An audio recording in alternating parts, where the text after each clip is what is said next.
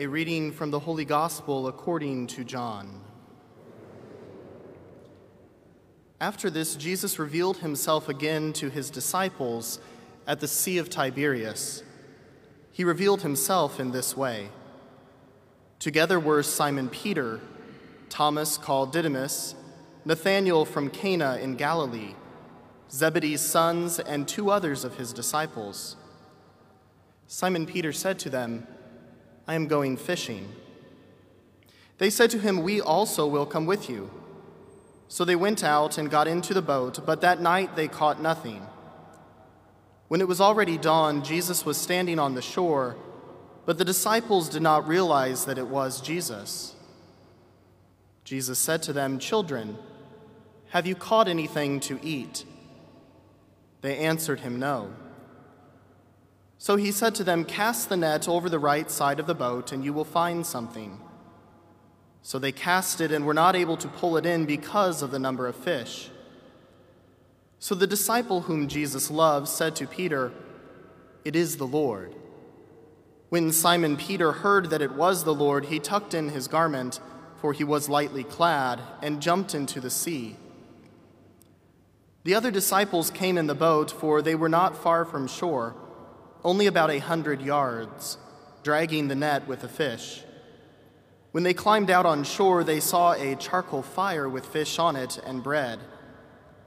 Jesus said to them, Bring some of the fish you just caught. So Simon Peter went over and dragged the net ashore full of 153 large fish. Even though there were so many, the net was not torn. Jesus said to them, Come have breakfast. And none of the disciples dared to ask him, Who are you? because they realized it was the Lord. Jesus came over and took the bread and gave it to them, and in like manner the fish. This was now the third time Jesus was revealed to his disciples after being raised from the dead. After Jesus had revealed himself to his disciples and eaten breakfast with them, he said to Simon Peter, Simon, son of John, do you love me more than these? Simon Peter answered him, Yes, Lord, you know that I love you. Jesus said to him, Feed my lambs. He then said to Simon Peter a second time, Simon, son of John, do you love me? Simon Peter answered him, Yes, Lord, you know that I love you. He said to him, Tend my sheep. He said to him the third time, Simon, son of John, do you love me?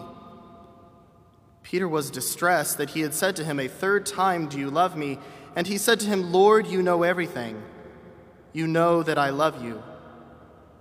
Jesus said to him, Feed my sheep. Amen, amen, I say to you, when you were younger, you used to dress yourself and go where you wanted. But when you grow old, you will stretch out your hands and someone else will dress you and lead you where you do not want to go. He said this, signifying by what kind of death he would glorify God. And when he had said this, he said to him, Follow me. The Gospel of the Lord.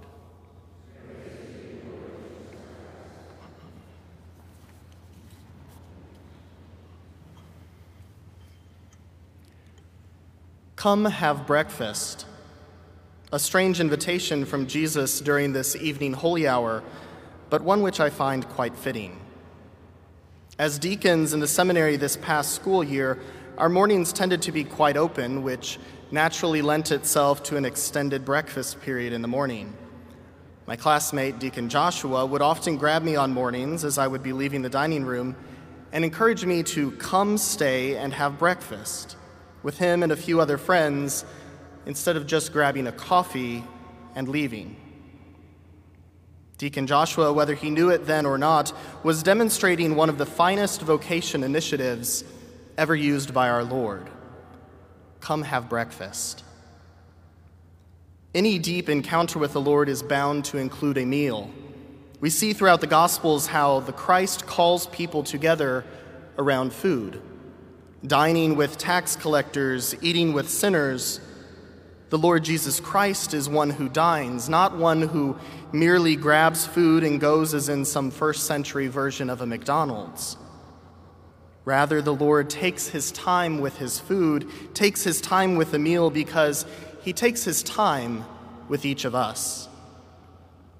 A good meal is, of course, one which not only tastes good and simply satiates our hunger, but one in which people are able to truly dine one in which people are personally invited, called by name in advance, and asked to come and have a seat with the Master at his table. It is a meal where one allows oneself to be served by others, where the choicest wines and meats are prepared with love for the feast.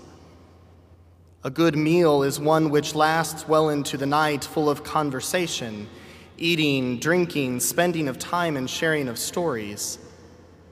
A good meal, a real dining experience, is one which is reflected upon with love, with the fondest of memories, with the twinkle in one's eye of the time well spent with friends. Jesus spent a lot of time with his friends over the years of his ministry in Galilee. They didn't get to just see Jesus risen from the dead, but they walked with him and witnessed the day to day events that aren't written in our scriptures.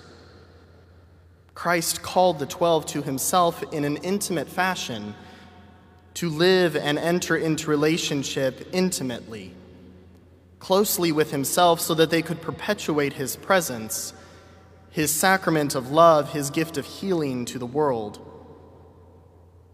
The twelve were there as the demoniacs were exorcised, as the lame began to walk, the blind to see they witnessed as the chains of sin and illness which bound so many were broken. They watched as men and women held down by the chains of sin were set free. And they saw this man, their friend, Jesus, their rabbi, work wonders. They saw him as he was challenged and persecuted by the crowds, the Pharisees, and they didn't know exactly what to do, but they continued to follow him. They followed him to his Last Supper, his last meal, his last opportunity to dine with them before he entered willingly into his passion. And there at that Last Supper, that last meal, taking a piece of bread, the chalice of wine, Peter heard the Christ predict his threefold denial. Before the cock crows, you will deny me three times. Three times Peter did deny the Lord. Three times he said, I do not know the man. Three times he turned away from love, from his friend, from the intimate relationship he had cultivated and grown in over the past three years. So, there on the Sea of Tiberias, when the night was nearly gone, stuck once more under the weight of denial, the weight of having turned away, of being afraid to go into the depths, Jesus appears to Simon and some of the twelve, and he encourages them to cast their nets into the depths and to bring up a catch that will be overflowing. Upon their catch, Peter recognizes Jesus. He jumps into the sea and swims to shore to have that infamous breakfast with the Lord. Another meal, a, another opportunity to experience and encounter the Lord. And what a breakfast that must have been for poor Peter. Peter knew of his denial, he knew the weight of his sin, and still, still Jesus calls him to come and have breakfast, to come and allow the Lord to minister to him in his need, to wipe away his threefold denial with his three questions of Peter, do you love me? Do you love me? Jesus asks Peter. Do you love me? Jesus asked the twelve as he called them forth into service to be his instruments of healing, his priests for the world.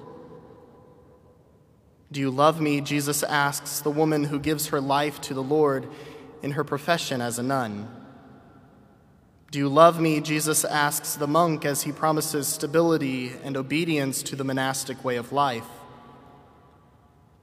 Do you love me? Jesus asks each of us each day as he invites each of us to come and have breakfast with him. breakfasts wherein the Lord sees and loves us in the midst of our brokenness, the midst of our need for his saving love. Jesus called sinful men to be his first priests. He called broken men to be his first priests. And today in the church, Jesus again calls sinful and broken men to be his priests, to minister at his altar, to be his instruments of healing to a wounded world. The priest is called to conform his life to the gospel, to the Lord Jesus Christ, so that his life reflects the very life of our Lord, so that his body reflects the body of the Lord. Christ doesn't want perfect priests, he needs, he wants broken priests, men who are striving for holiness, but men, because of that, who know the power of God's mercy. He wants the men who have experienced the loss and denial that sin and this life brings so that they can minister out of their woundedness to others. In the body of the priest should be the marks of the crucified, wounds that show what sin and death can do to the mortal body, but not just that. Because amidst the marks of the crucified, there is the risen Christ. So they should also be filled with the hope, the spirit, and love of what God does in the face of such evil. The promise of resurrection, of repentance, reconciliation. Christ takes and calls imperfect, wounded men to be his priests so that he can show the power of what his love can do through them. Peter, do you love me? Feed my sheep. Our Lord, through his great love and mercy, desires to remain always close to his people, to remain always close to those who deny him, and to still offer them a way back. So he called his twelve, he called his first priests to offer sacrifice, to perpetuate the sacrifice of his death upon the cross in an unbloody manner, so that his people might be filled with strength to face the journey ahead daily offering bread and wine upon the altar, daily offering themselves upon the altar, daily laying down their lives so that others might live more abundantly in the truth. He called the twelve to heal the sick, to lay hands and reconcile sinners, calling them back, welcoming them home, giving them the promise of forgiveness, of eternal life. Christ called the twelve as he calls each of us today to come and have breakfast with him, to come and bear to him our wounds, our failings, our need for his love and mercy. And when we respond to his question, Do you love me? He sends each of us out just as he sent the twelve, some as priests, others as consecrated men, women, religious, others still as husbands and wives, but all of us each of us called to build up the kingdom of God here on the earth in our cities, our families, and our homes. Do you love me? Christ asks. Will you follow me? The Lord asks. Will you let me love you in and through your wounds? He asks. Will you have the courage to embrace my gift of love? my gift of myself, my invitation to come and have breakfast with me. Having breakfast with the Lord is an opportunity for mercy and reconciliation, but it is also an opportunity to receive an apostolic mandate, a command for each of us to cast away our fears and jump into the depths of His divine love and embrace whatever path He is calling us to as we live out that love. Christ is still calling many young men and women to serve him in lives of radical surrender, lives of radical love. When he invites us to come and have breakfast with him, how will we respond?